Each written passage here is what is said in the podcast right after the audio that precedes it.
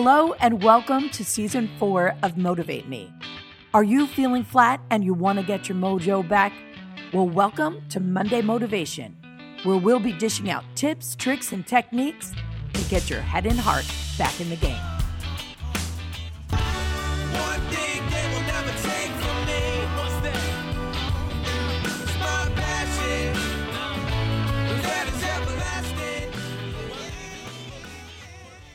Hello, everybody, and welcome to this week's episode of Motivate Me. It's me time here on Motivate Me, and we are working on coming back from flat. Before we start today, let's get into the right headspace. We're going to engage in the idea that this is time where you are the priority. We're going to start by taking two good breaths. So you can follow me. We'll be in for four, hold for four, out for six. So in for four, hold for four, out for six. Let's get one more of those. In for four, hold for four, out for six. And as usual, feel free to continue those nice breaths during this time together. Today's focus is going to be called Experiment with Your Craft. I'd like to start off this episode with a famous quote. It's a Buddhist proverb that says, When the student is ready, the teacher appears.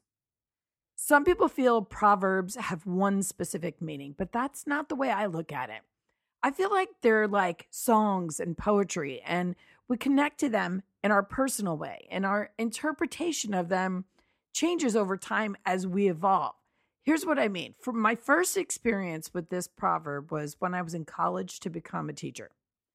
As a teen, I was much more focused on my social life than school. So I got off to a slow academic start, you could say. And I didn't go to college until I was in my 30s. So when I first saw this quote, when the student is ready, the teacher appears, I felt like it was really speaking to me. And at the time, I took it to mean that until a person, the student, is ready to learn, the teacher is just not visible. And no matter how hard or long the teacher tries to reach the student, until the student is ready, the teacher might as well be trying to get a tangible hold on something like smoke or water. It's impossible. On the other hand, when the student is ready to learn, the student will seek out the teacher and they'll go to great lengths to do their learning, which was exactly what I did when I was ready. For my first year of teaching high school English on, this quote has always had a place in my classroom. Of course, the irony is that I'd gone from being the blind student to the teacher who was now trying to grasp in my students what isn't necessarily tangible. What I did do is try to help my students see what I couldn't at their age. And I did that by enlisting them in my process. The reality is, I learned more from my students than they did from me, which is the second experience I had with this proverb. I came to understand that we're all students and we're all teachers. And I let them know that I was learning from them. And in doing that, I empowered all of us. My third and final experience with this proverb is its connection to the ego. That to be an authentic student, one must shed their ego. And that's a really humble, vulnerable, and daring place to be. I've spoken about ego on the show many times before. Ego is what controls our feelings and inspires our action or inaction. It's our mind, where all that thinking and overthinking comes from. The ego's intention is to keep us safe and to keep us comfortable, but it does that through keeping us afraid afraid of failure, afraid of looking dumb or silly, afraid of physical harm, afraid of risk. Our ego is what keeps us inside our comfort zone. So, what does all of this have to do with experimenting with our craft? We have to allow ourselves to become the vulnerable student again. We have to give ourselves the freedom to try things on for size. We need to broaden our perspective. Am I in the right niche of what I'm doing now, or can I use what I'm good at in an entirely different field? You may be somebody who's already aligned with your passion, or you may be somebody who's trying to figure out what your talent is. Either way, how will a pastry chef know if he should be making and decorating cakes unless he experiments? How can a novelist know if they could be a poet if they don't try it? How will a corporate attorney know that they'd rather be a public defender if they don't explore? Or how will the science professor realize she's better suited for cancer research if she's never considered it? I always think about country music star Darius Rucker at times like this. Do you know who he is? You probably know him as the frontman for Hootie and the Blowfish.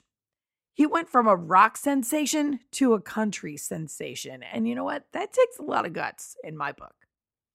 What's most important about this is that experimentation doesn't just breed creativity, experimentation creates who we are and the life we live. And as far as your ego is concerned, it will be on this journey with you, and you will either let it limit you or you will limit it. So, if all of this is so important, why do so many of us choose not to explore when it comes to our gifts and talents?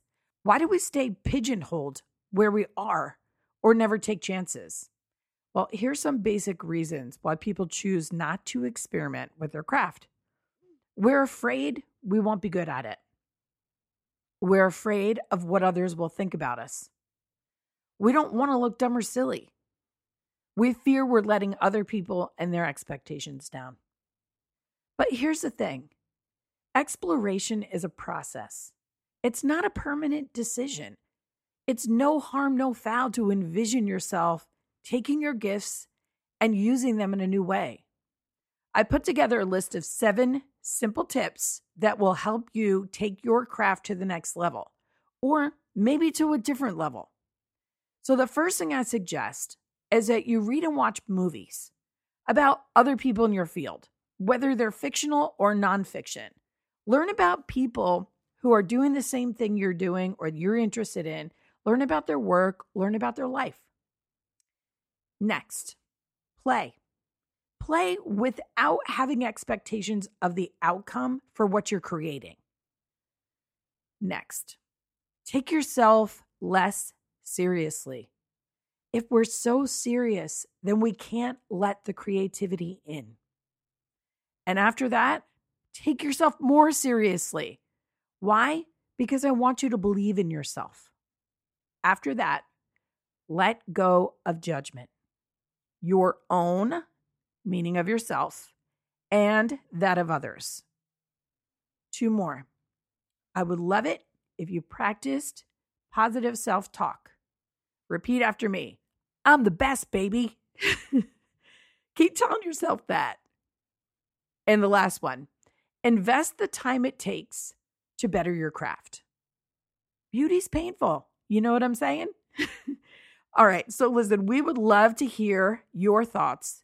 You can come chat with me in our private Facebook group, Motivate Me Support System. And you can check out motivatemepodcast.com for anything else. And I'm going to leave you with some truth talk from me to you. You know, we take ourselves and the opinions of others too seriously. We take life too seriously. Leave your ego at the door.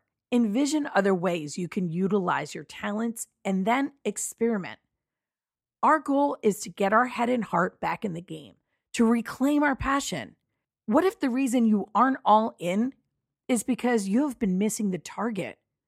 Find the target and you will find yourself again. Please remember, you motivate me. I'm Lynette Rendell.